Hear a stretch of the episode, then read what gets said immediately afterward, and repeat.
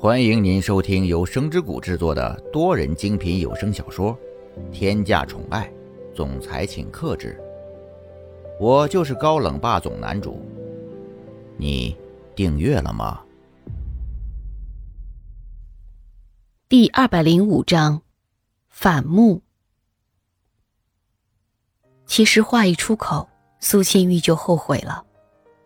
他也不知道为什么今天自己会这么冲动。他以为蒋泽旭会生气，但没想到他会如此冷静的回应。苏千玉看向蒋泽旭，正想要解释些什么，却只看见蒋泽旭离开的身影。金昌平在一旁将这一切都看在眼里，他更加坚定了要抢回苏千玉的决心，于是温柔的对苏千玉说：“千玉，你要是有什么难处。”一定要跟我说，我一定会拼尽全力去帮你的。蒋泽旭要是欺负你的话，你就直接跟我说，我帮你教训他。苏千玉向金昌平投去一个感谢的眼神，里面包含了对他这些天来的照顾的感激。但苏千玉知道，他对金昌平仅仅是感谢，是绝对不会上升到爱情的。但是在蒋泽旭的眼里。看来这一切都不是那么一回事。此时，金昌平眼看着苏千玉披着的衣服就要滑落，于是立刻伸手整理。不过，由于二人之间的距离太近了，在外人看来就像在亲吻。蒋泽旭在这个时候刚好办完了手续，回到了病房，在门口就看到了这样的一幕，他冷冷的说道。你们两个人到底在干什么？孤男寡女的，真的不应该将你们放在同一空间里面。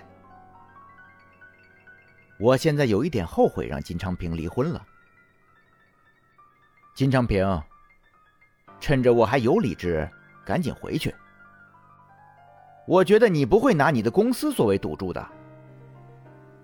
金昌平无力反驳，因为蒋泽旭说的都是事实。金氏现在还不足以和大义集团抗衡，但他实在放不下苏千玉。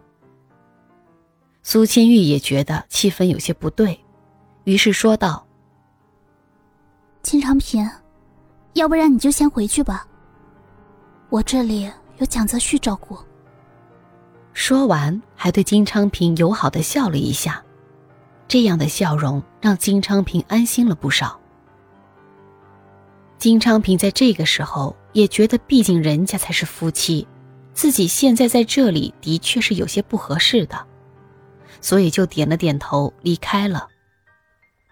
等金昌平离开后，蒋泽旭走上前来整理苏千玉的物品，准备出院。在这个过程中，苏千玉一直盯着蒋泽旭，而蒋泽旭就像是没有察觉一般，自顾自地忙着收拾。二人终于回到了家，能坐下来好好的聊聊了。蒋泽旭状似轻松的坐在沙发上，可周身都散发着让人无法忽视的怒气。苏千玉见到这样的蒋泽旭，很想忽视他的愤怒，可这气场完全让人无法装作一切如常。跟我说一下吧，这几天到底怎么回事？为什么金昌平会在你的身边？如果我没有记错的话，他现在也是公司的接班人，怎么有那么多的空闲时间呢？你们两个之间到底发生了什么我不知道的事情？给我如实招来！蒋泽旭看到若无其事的苏千玉，心里的怒火越烧越旺，所以语气中带了些愤怒的感觉。但不信任的话语对于苏千玉来说是沉重的责怪。但此时的苏千玉不想认输，毕竟这件事蒋泽旭也有错。要是他一直陪伴着自己，金昌平就不会有机可乘，也就不会有误会了。当然，这只是苏千玉心里想的。此刻的他甚至想小小的报复一下蒋泽旭。所以他很坦然的坐在蒋泽旭的对面，反问道：“那你倒是跟我说一下，你这几天为什么都不在我身边陪我？工作真的有那么重要吗？比我和孩子还重要吗？”